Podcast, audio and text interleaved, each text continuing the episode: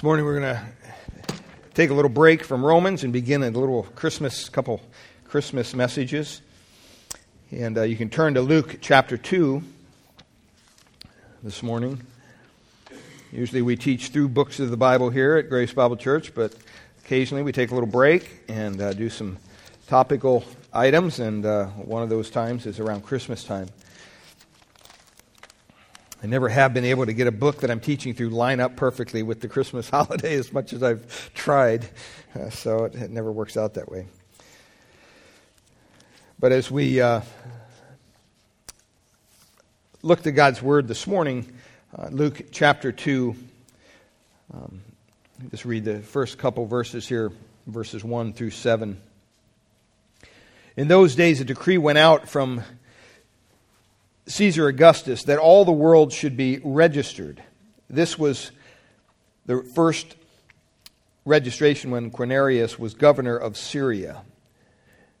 And all went to be registered, each to his own town. And Joseph also went up from Galilee, from the town of Nazareth to Judea, to the city of David, which is called Bethlehem, because he was of the house and lineage of David, to be registered with Mary, his betrothed who was with child. And while they were there, the time came for her to give birth.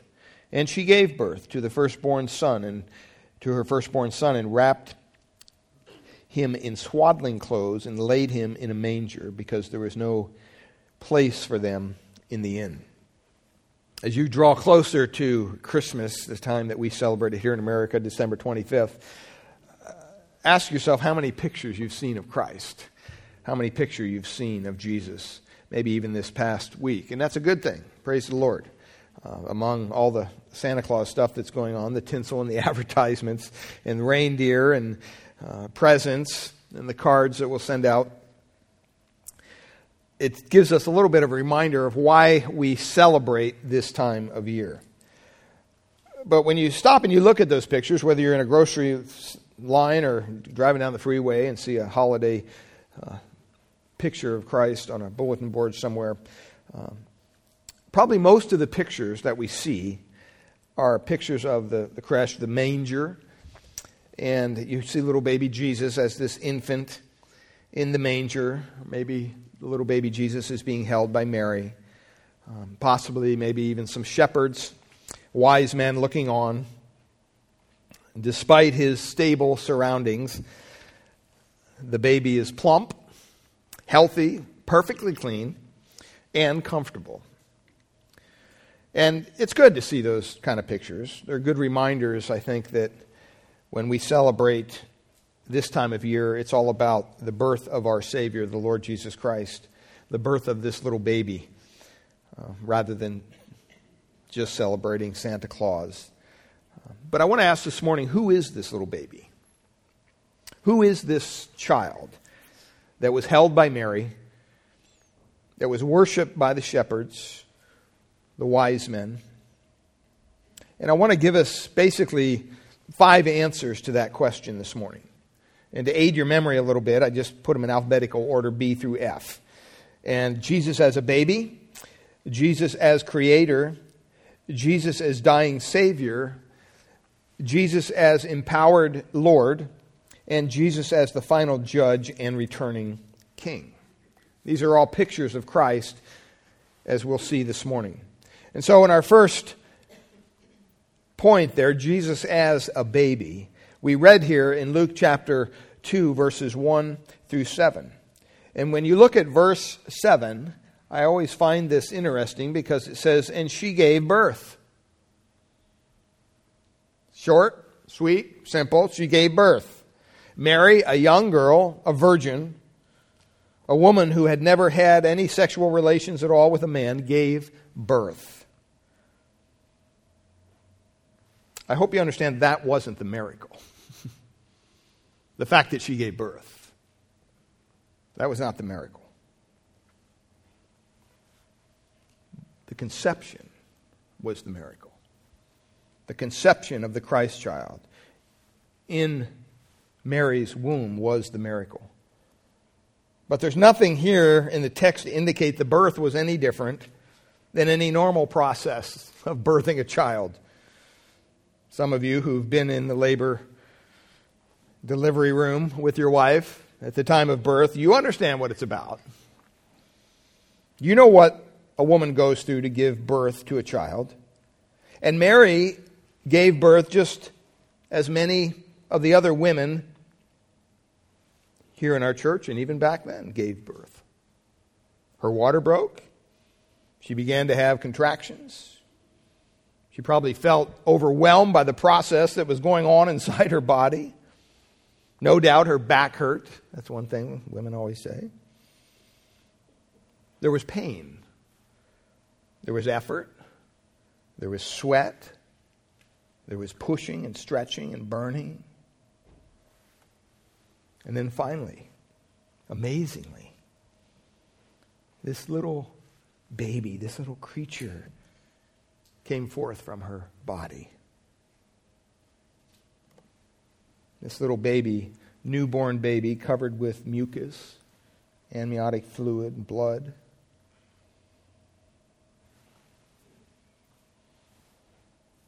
His hair probably plastered to his head. Maybe his head, maybe even a little misshapen from the hours of pushing. His skin blush and color until the first breath, and then that little cry. Mary gave birth. And the baby, Jesus, came into this world just like you and I did. Through his mother's strong efforts. Yet so beautiful. Well, what's the point of all this? I want to share with you this morning that Jesus was a baby. he was a baby. He was a normal baby. He was born in a normal way because he was really, really human. He really was. Some people like to say, well, Jesus was 50% God, 50% man. No. He was 100% man, 100% God. And this was a baby who soiled himself, no doubt, probably spit up occasionally, cried when he was hungry. And what's amazing to me is this little baby, the God child, was completely, completely, and utterly dependent upon his parents for meeting his every need. Just like your little babies were when they were first born. And you have a little baby that baby is dependent upon the parents to care for their every need. They can't feed themselves, they can't change themselves, they can't move themselves, they can't clothe themselves. Jesus could do nothing for himself as this little child that was born that day. And I'm sure when his mother, Mary, held out her hand and maybe held her little finger, her finger up to his little hand, he probably grasped that finger just like your little newborn child would. There's no way he could communicate with his mom, his dad, except by crying, as most little babies do. This little baby probably took months to learn how to crawl and even more months to learn how to walk, and even more months to learn how to communicate, how to speak, because Jesus was a normal human baby, and yet he was God. Isn't that fascinating? Secondly, Jesus was born to this poor family who was in difficult circumstances, no doubt. I'm sure Joseph and Mary, like any parents would, tried to do their best to make their newborn baby comfortable and safe and clean. But if you know anything about a stable, if you know anything about a manger, it's not really a sanitary place. My brother Tom used to be a farmer, and I remember going down and watching him feed the cows and the hogs, and I just thought, how disgusting is this? Took every desire for beef or pork away from me when I saw them in that mud and just, it's like this turns into bacon. How does this happen? This wasn't something I was cut out for. They're filthy. And occasionally they'd get a hose and hose them off, and you know what the pigs would do? They'd go right back into the mud. They'd just be dirtier than they were before.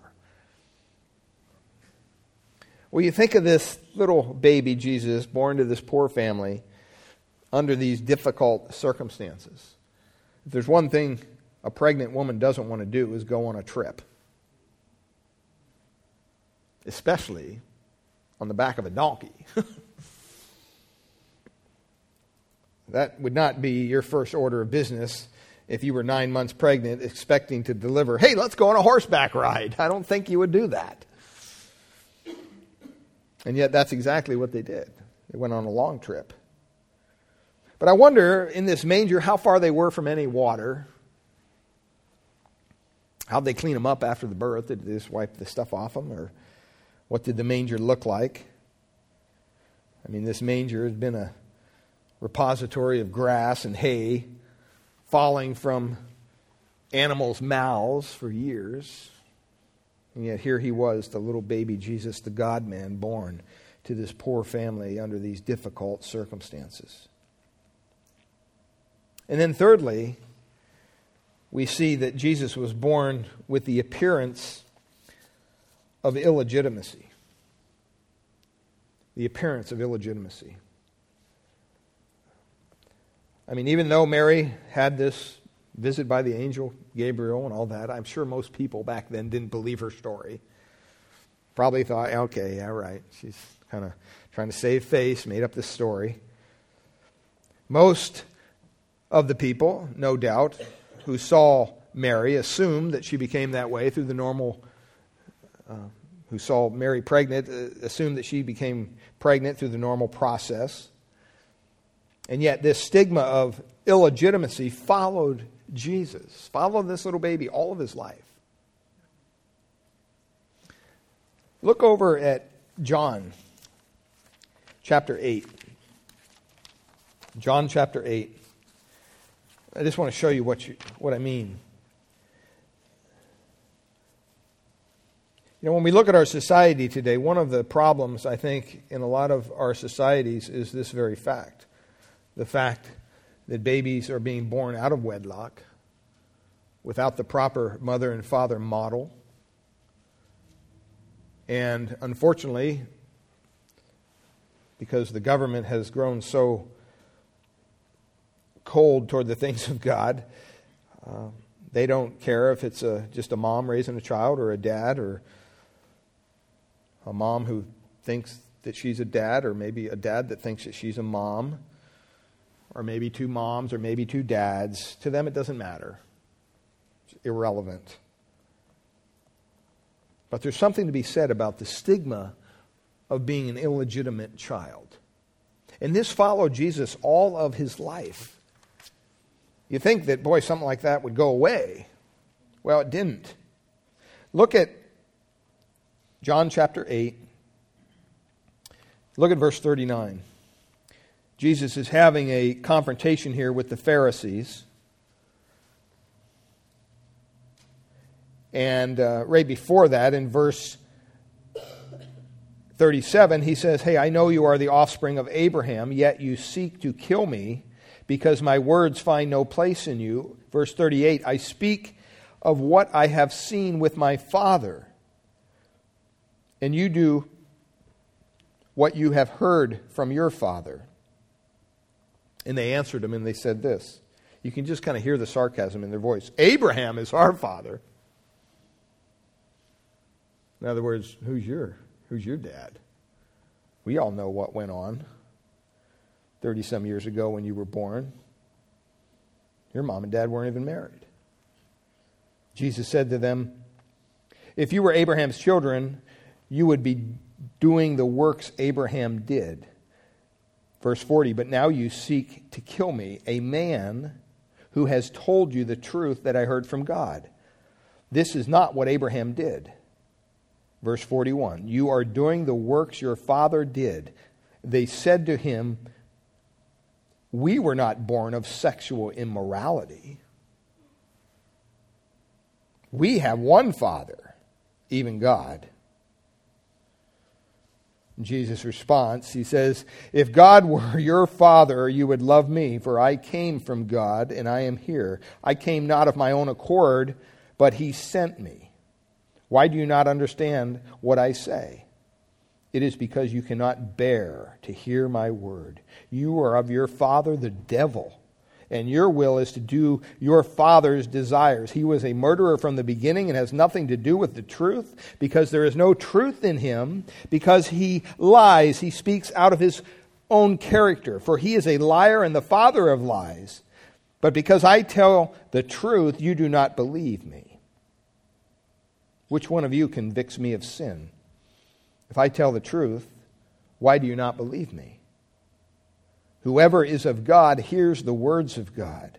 The reason why you do not hear them is that you are what? Not of God. What an incredible response. But you see them pointing the finger, saying, Wait, you're talking about a father? You're illegitimate. We know who our fathers are. We weren't born out of sexual immorality.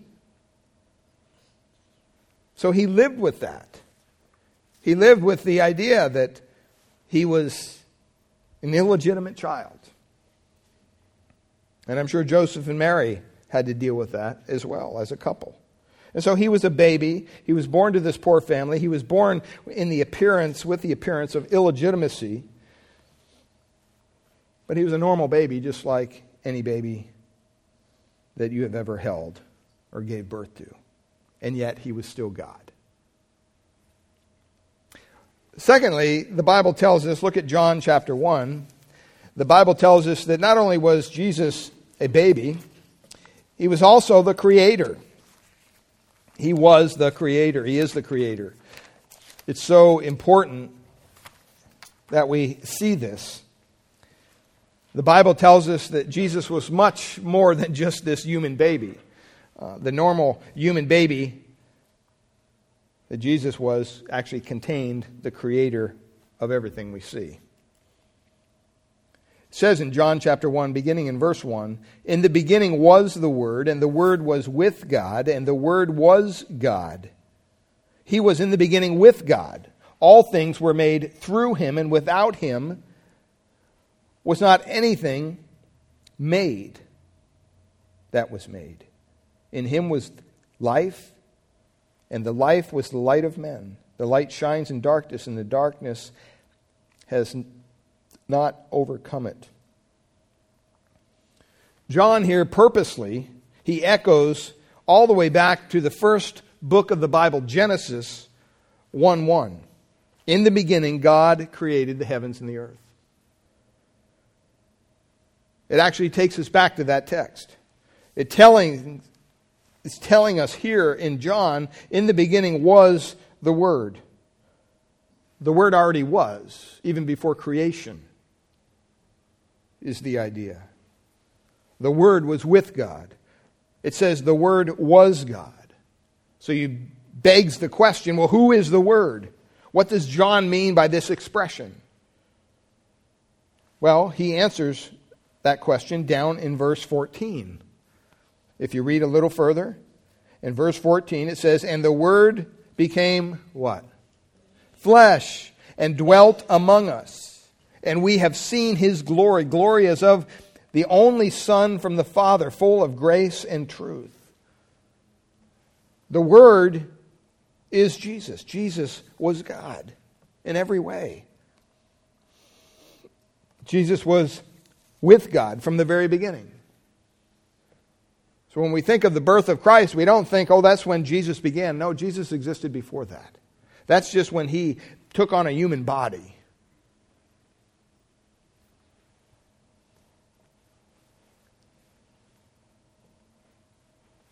I want you to understand that little baby, that little baby Jesus, the child who was unable to care for himself, he was God himself. Isn't that amazing? Charles Wesley writes it in a carol, and he says this Veiled in flesh, the Godhead see. Hail, the incarnate deity, pleased as man with men to dwell, Jesus what? Our Emmanuel. So Jesus is God incarnate. He is, is God taking on human flesh. But there's still more.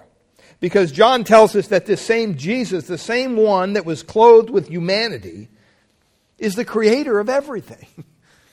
He created everything around us. It says, apart from him, nothing came into being. The NIV says, without him, nothing was made. I mean, just stop and imagine this for a second. Those same little infant hands which grasp Mary's finger came from the same being that created the stars. The same voice that cried out when, she, when he was hungry, cried after his birth, was the same power that named those stars. One of those stars is called the Pistol Star, near the center of our galaxy. It emits six seconds as much energy as our sun emits in a year. Its, its mass is more than 100 times that of our sun. Think about that. Its diameter is about 200 million miles, they tell us. So if you positioned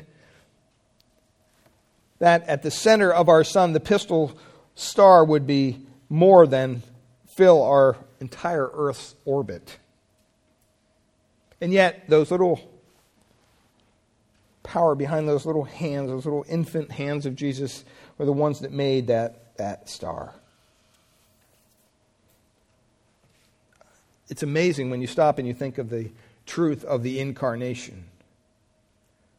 We get so used, I think, to hearing words like Emmanuel, God with us, God incarnate, God in the flesh. They just kind of roll off our tongues, off our lips, you might say, but we fail to fathom the truth that's behind those words.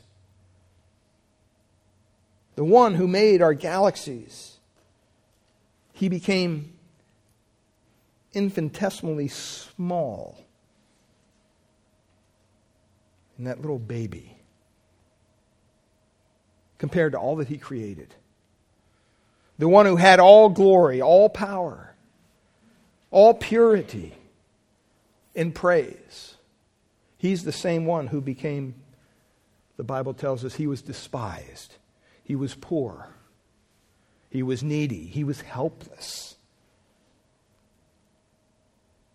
The one who was before the world began became this tiny seemingly insignificant speck in that world. So, Jesus the baby is also Jesus the creator. Incredible truth. But it doesn't stop there. Back to Luke chapter 2, it tells us that this little baby, who was the creator, also became Jesus, the dying Savior. Look at verse 8. Luke 2 8. And in the same region there were shepherds out in the field, keeping watch over their flock by night. That's what shepherds do.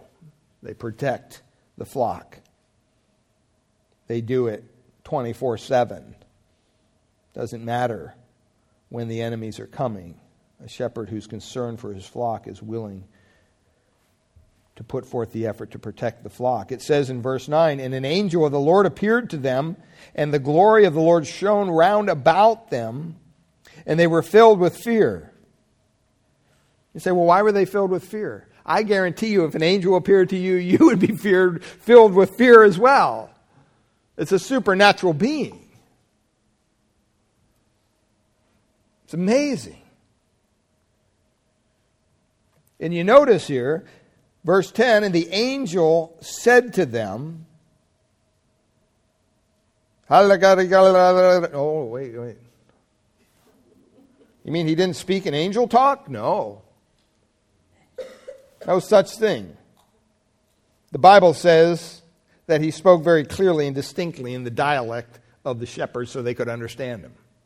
So the next time you hear someone who speaks in tongues saying, oh, it's, it's angel language, all you got to say is chapter, verse, show me in the Bible where an angel spoke in a way that did not communicate to the people that he was speaking to. Yes, I said he because angels are male, always. You got to get away from this angel worship today. People have angels hanging on from their dashboard, hanging in their house. I don't think that brings honor to God. Angels were not meant to be worshiped. Angels worship God. We don't need to be worshiping angels. But it says that the angel said to them, Fear not, for behold, I bring you good news of great joy that will be for all the people. I got a message for you. I got a message that's going to rock your world. It's going to fill up your heart with joy. And it's for all the people. Notice that. Verse 11 For unto you is born this day in the city of David a what? A Savior. Who is it? It's Christ the Lord. And this is going to be a sign for you that you will find this little baby wrapped in swaddling clothes and lying in a manger. And suddenly there was with the angel a multitude of heavenly hosts praising God and saying, I'm sure if you weren't scared by one angel, you might be a little frightened by all the angels, the great big choir. And they sang, Glory to God in the highest, and on earth peace among those with whom he is pleased. When the angels went away from them, notice where they went, into heaven, the shepherds said to one another, uh, let's, let's go over to Bethlehem and see this thing that has happened, which the Lord has made known to us. And they went with haste and found Mary and Joseph and the baby lying in a manger. Just a little bit of a glimpse of the majesty of heaven we see here. Only a little bit. And when they just see a little bit of the majesty of heaven, their hearts are filled with fear. So the angel explains to them, hey, don't be fearful. Wait a minute. Let me explain some things to you. I brought some good news. I didn't bring bad news. And this good news is not just for you shepherds who are out here in the middle of the night protecting your flock. It's not only for the people of Israel, but it's for all people. What's the message? What's the good news? The angel said, There's been born for you a Savior, a Messiah, the Lord. See, centuries and centuries before this, the prophets proclaimed that God would send a Messiah to save his people. Finally, after years and years of this promise, being looked forward to, the Messiah was born. The problem was the Messiah was not some political king that they were looking for, but instead, he was a Savior.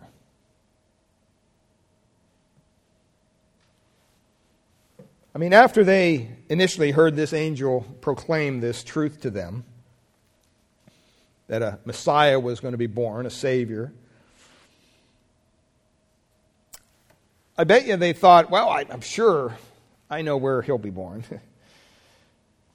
Maybe in a palace somewhere. Among the rich and the wealthy, I'm sure. So when they got down to verse 12, where it says he's going to be laying in a, feeding trough for cows or animals, they probably thought, wait a minute, this, this humble, poor little baby is the Savior of the world? So, what does the angel mean when he says he brings good news of the birth of a Savior? The question begs, what's he saving us from? I want you to turn over to 1 Peter chapter 2. 1 Peter chapter 2, verse 24.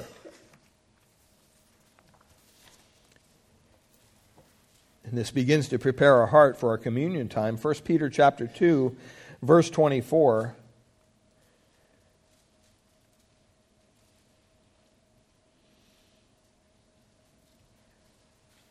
Go back to verse 21. For this you have been called, because Christ also suffered for you.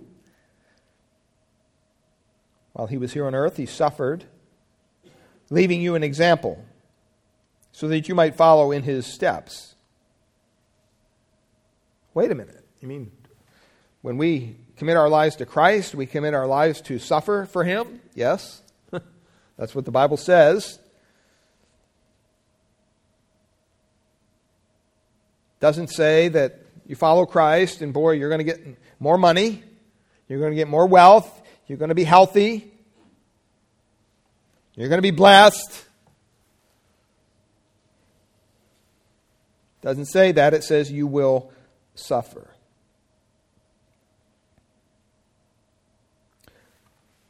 I was reminded of this Yesterday morning, I got called out for a chaplain thing. A little seven month old baby had died. And went to minister to the family at Kaiser Hospital. And a single mom, obviously, their family had gone through a lot of suffering, not just with this child, with other children.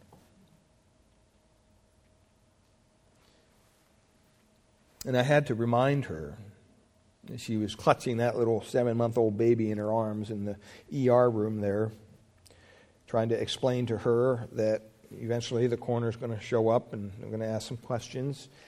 And hopefully they'll release the body to the family and the mortuary can come and pick up little Nina and prepare her for a memorial service. And that mother was suffering in such a way she just could not let go of that baby. And I remember her holding that child with her face close to hers, and because of some of the medical procedures, the baby was. He wasn't clean. She wasn't clean. It was bloody. And at one point, I looked at the mom and I was talking to her, and she had the blood of the baby all over her lips because she'd been kissing this baby.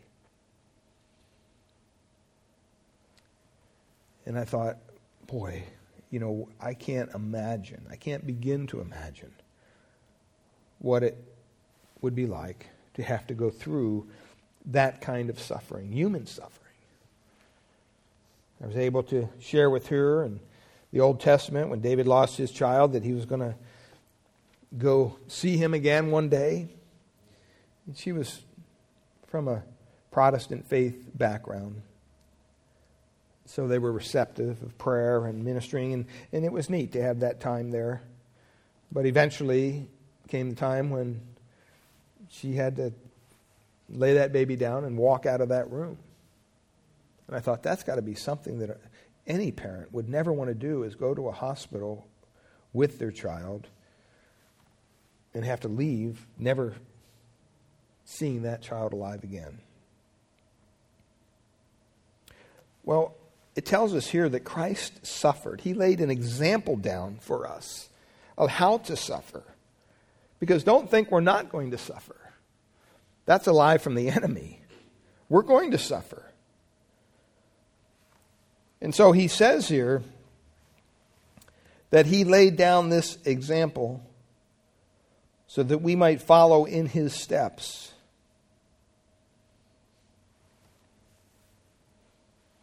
Well, what were his steps? If you look back at verse 18, it kind of gives us a little indication. He, Peter says, Be subject to your masters with all respect, not only to the good and gentle, but also to the unjust. For this is a gracious thing when, mindful of God, one endures sorrows while suffering unjustly. For what credit is it if when you sin and are beaten for it, you endure it. But if when you do good and suffer for it, you endure This is a gracious thing in the sight of God. And that's what Christ did. Christ lived a perfect life. It says in verse 22 that he committed no sin. Not once. Neither was deceit found in his mouth. He was truthful in everything. It says in verse 23 when he was reviled, he did not revile in return.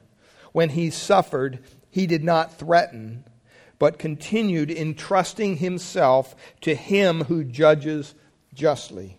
Boy, if we could only do that as humans, as Christians, if we could only get a handle on that, that we could continue to entrust ourselves to our Father who judges justly, not take up our own cross. I mean, not take up our own offense, but take up our own cross and endure it in joy because we know that this is part of God's plan, it's part of God's will for us.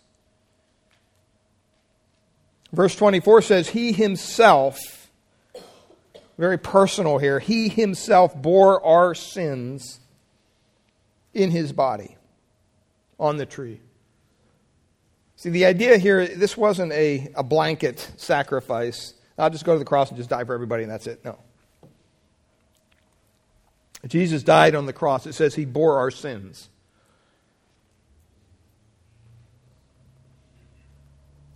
Our sins were the ones who put him that put him on the cross. His righteousness was put on us. That's what we've been learning in Romans chapter 4. It was credited credited to us, to our account, not because of something we've done, but because of what he did for us so that we can say, as Scripture says, now by his wounds we are healed. Speaking of spiritual healing.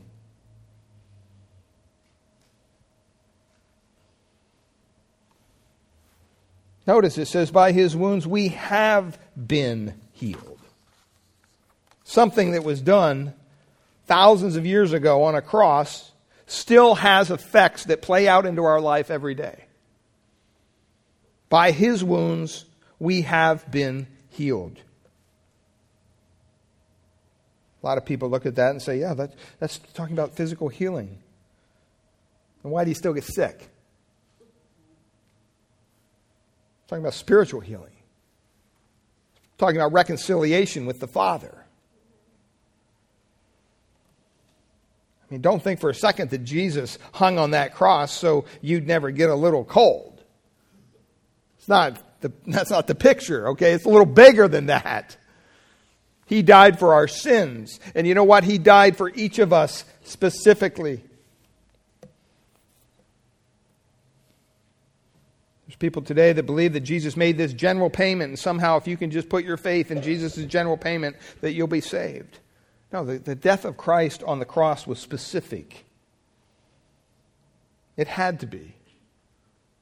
Because those who are saved, it's not a general group of people, whoever may come, you know, whatever, whoever shows up to the party gets the hat, you know, it's not that way. The Bible says that even before the foundation of the world, God somehow in his sovereign choice chose some for salvation. That's a hard truth, but that's what the Bible says. And yet, this good news is meant for everybody. It's hard to make those two truths come together, and I don't think we can do it in our fallen mind. But remember, when you see that baby in a manger,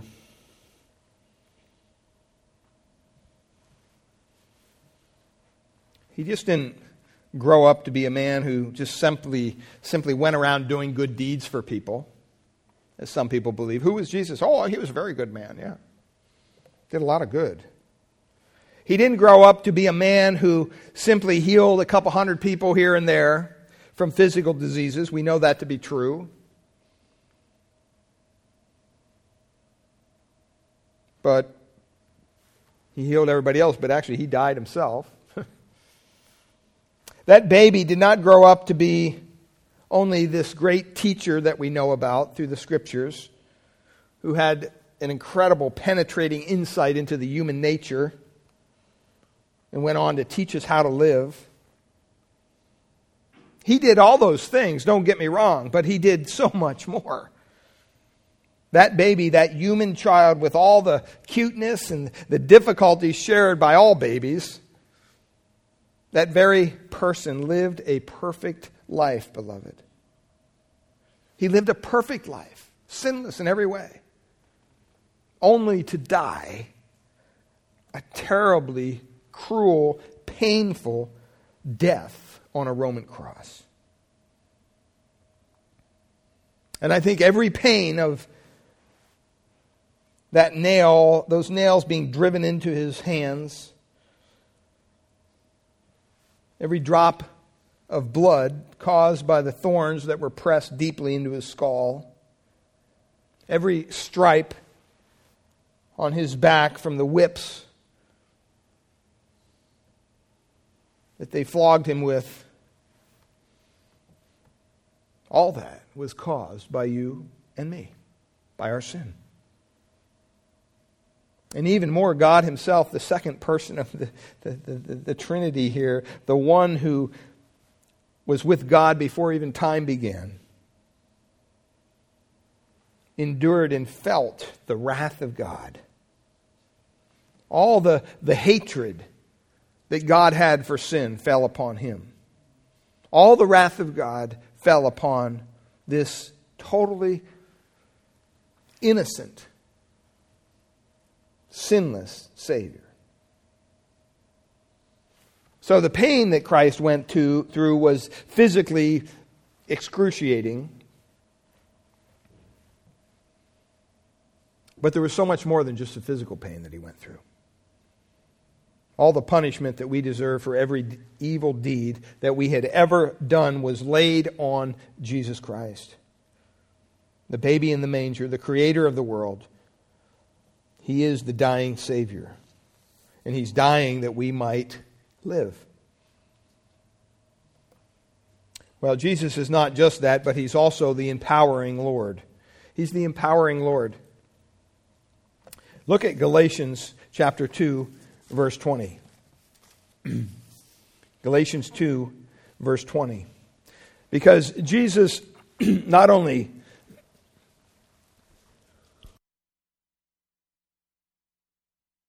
saves us from our sins, but he actually enables us to become his beloved people.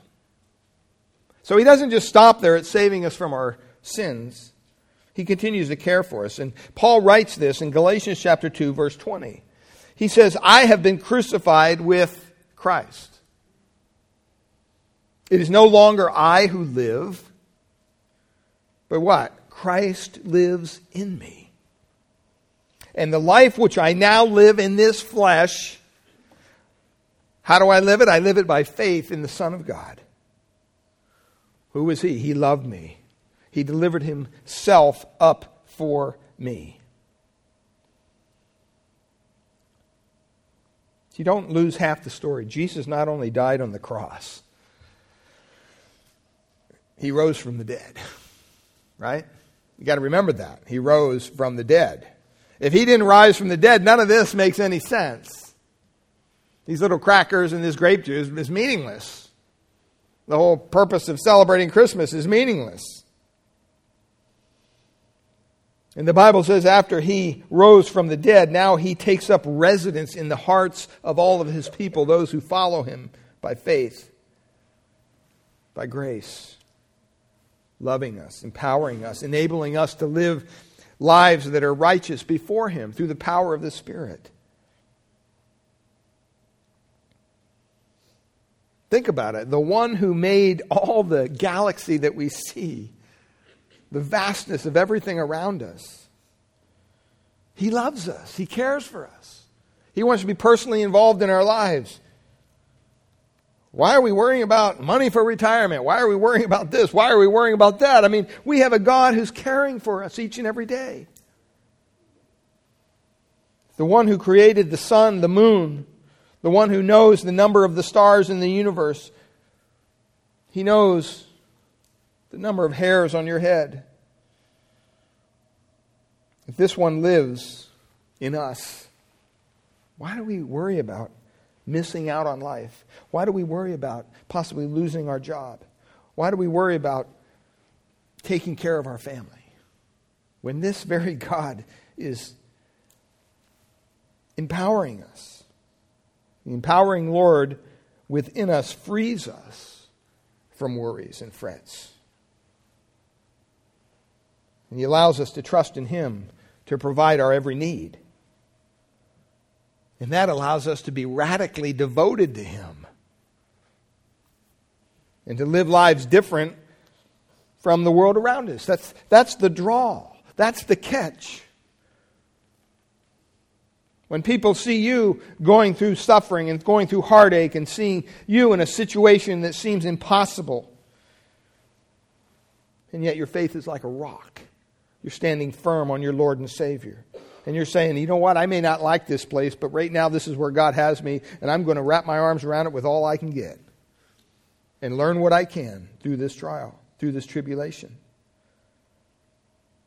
And we go to God and we cast, what's the Bible say? All of our cares upon Him. Why? Because He cares for us. He cares for us like nobody else could care for us.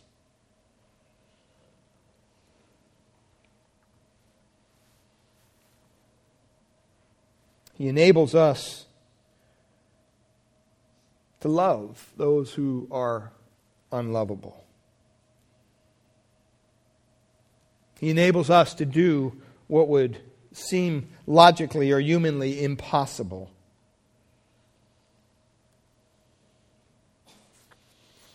We have to see that Jesus is this baby in the manger. He's the creator of the world. He's the dying Savior.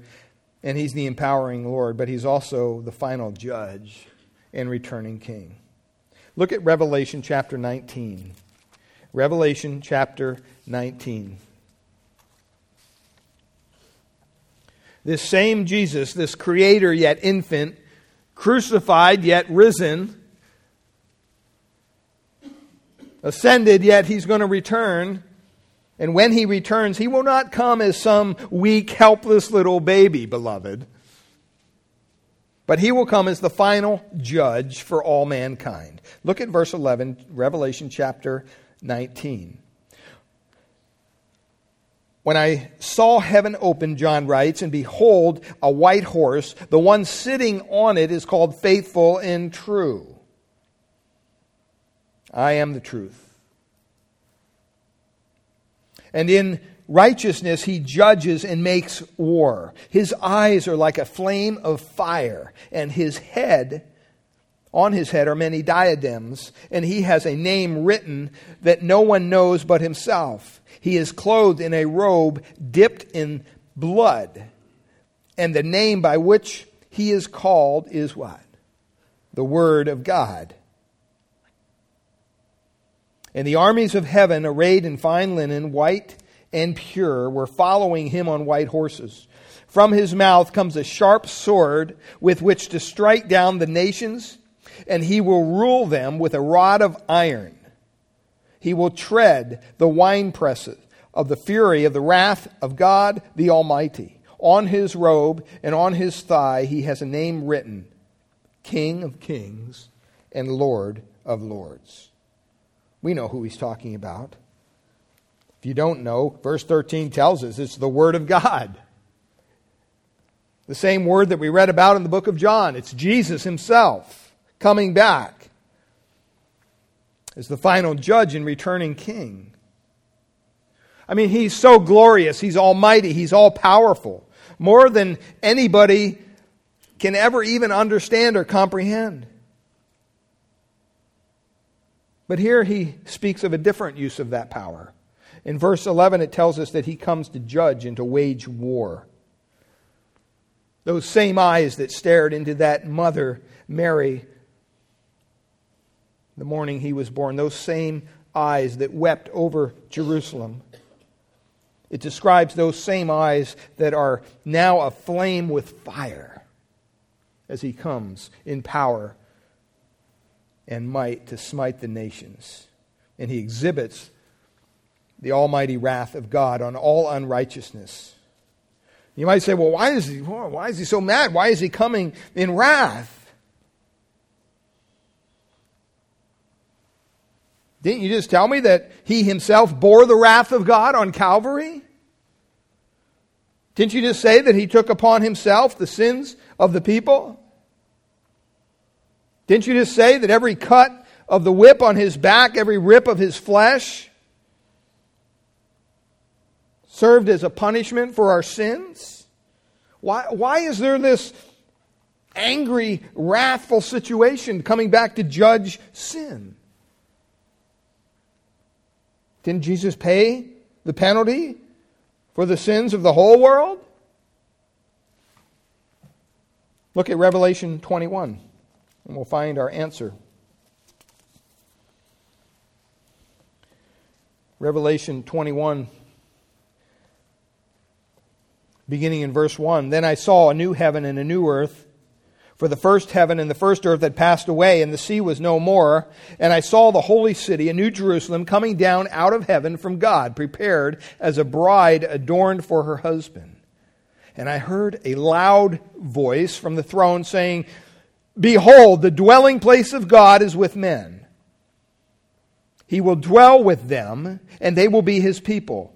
And God himself will be with them as their God. He will wipe away every tear from their eyes, and death shall be no more, neither shall there be mourning, nor crying, nor pain any more, for the former things have passed away.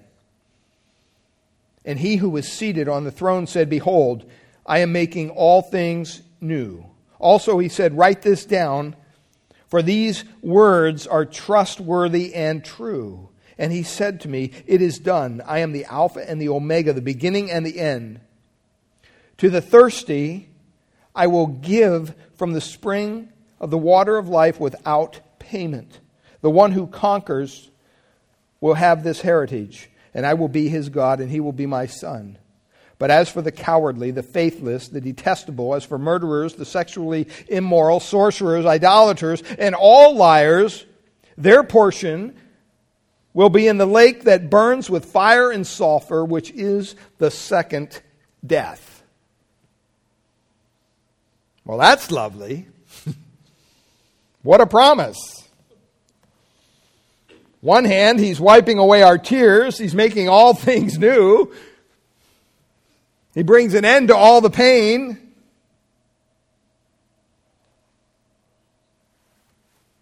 But verse 8 tells us for the cowardly, the unbelieving, the abominable, the murderers, the immoral, sorcerers, idolaters, all liars, they will have their place in the lake that burns with fire and brimstone, which is the second death. What that tell us? That tells us that everyone will not be saved. There's people that believe, oh, God died for the whole world. He's going to save everybody in the end. Everybody. It's universalism. No, it's not. That's not what the Bible teaches. Everyone will not share in the great joys described in those earlier verses. It depends upon your being among the people in verses 3 to 7, not among the people in verse 8. I mean, when you stop and think about it, nothing really matters in the end, does it? It doesn't matter how many degrees you have. It doesn't matter about your education. It doesn't even matter about your job or your income or your house. You know what? It doesn't even matter about your family, beloved. I mean, think about it for a second. Think if you had the choice, you had to make it right here this morning. You had to choose poverty and suffering in this life, and then life with God for all eternity, as described in those verses 3 to 7.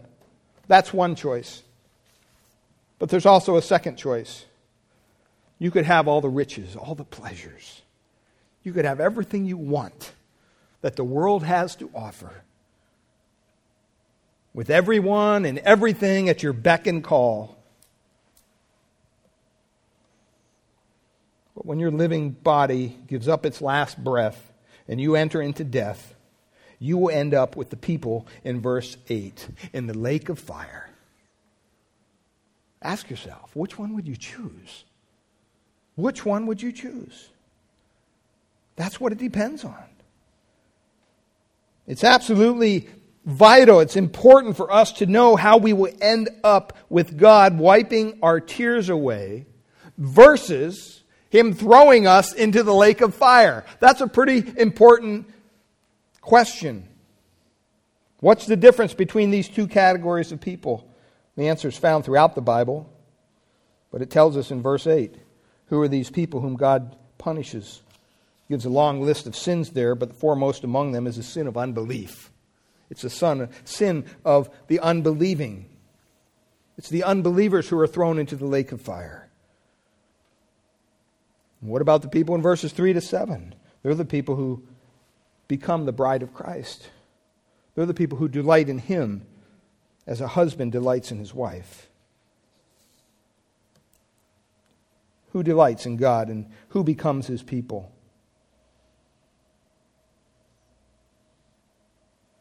It tells us, verse God brings to himself those people who have never committed sin? Is that what it says? I mean, if that's the message, if the people in verses 3 or 7 are the people who never committed sin, we're all in a world of hurt. Because we've been going through Romans and everybody has sinned. Amen? We're all sinners. But that's not what it says. What is the requirement for being among these glorious people in verses 3 to 7? Look at verse 6. It says, It is done. I am the Alpha and the Omega, the beginning and the end. I will give to who? I will give, this is the key, to the one who thirsts. He gives to us from the spring of the water, and he does so without cost. So the requirement here, beloved, is not sinlessness. It's not religiosity. It's not seeing how many times you can make it to church or how many times you can serve in the nursery or how many times you can help the homeless. The requirement is thirsting. John Piper put it this way If we only knew it, every one of us is stranded on an ice face in Greenland. And the wind is blowing fiercely. Our position is so precarious that even if we inhale too deeply, our weight will shift and we will plunge to our destruction. God comes to us and he says in that moment, I will save you. I will protect you from the storm. But there's a condition. Your heart sinks. You know you can't meet conditions. Your face is flat against the ice. Your fingernails are digging in. You can feel yourself giving way.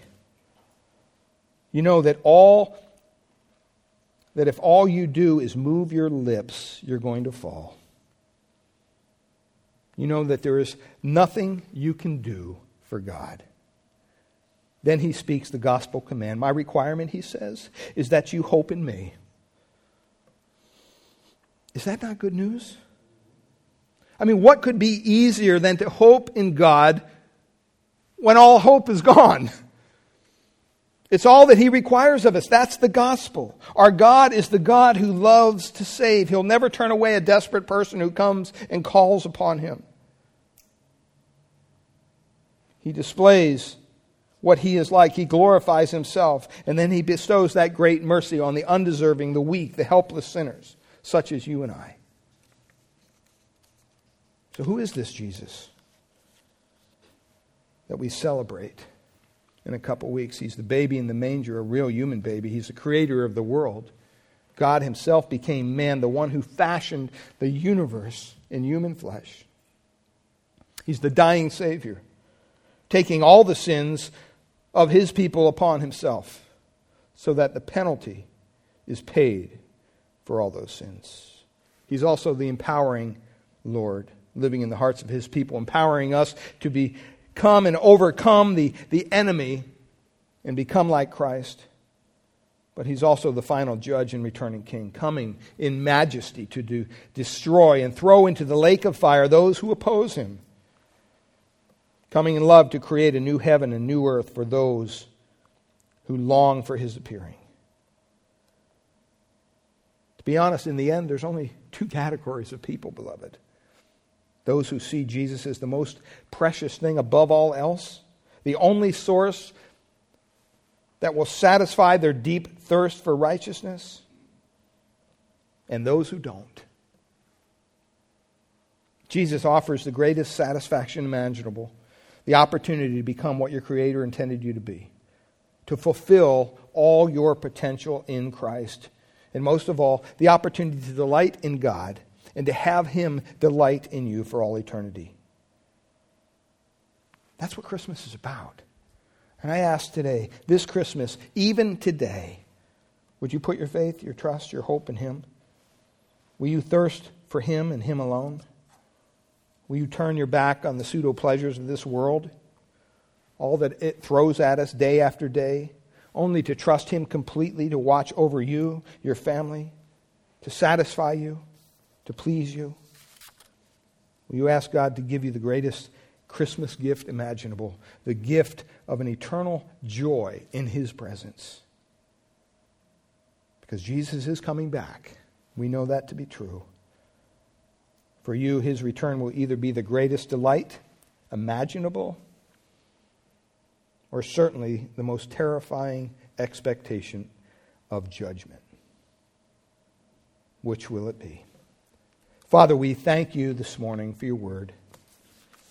Lord, we thank you that this little baby Jesus that was born, that we celebrate, was so much more than that.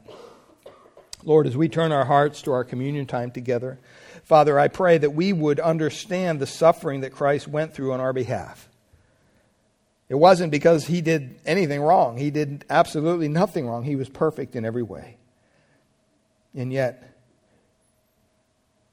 he desired to and he fulfilled his Father's promise in every way when he went to that cross.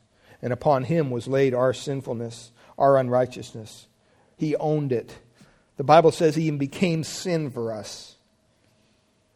He took upon himself every sin that was ever committed by those who would ever put their faith and trust in him.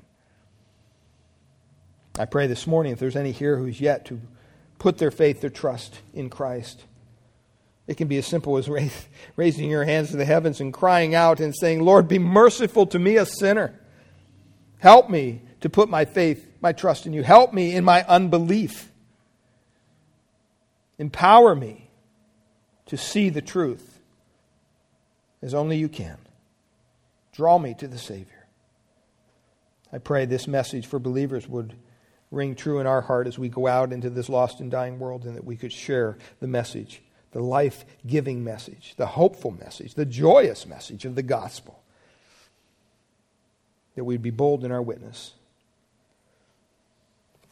Because our times will soon come to an end here on this earth. And I pray that when we meet our Savior in heaven, that we will hear those words, Well done, good and faithful servant. We thank you and we praise you in Jesus' name. Amen.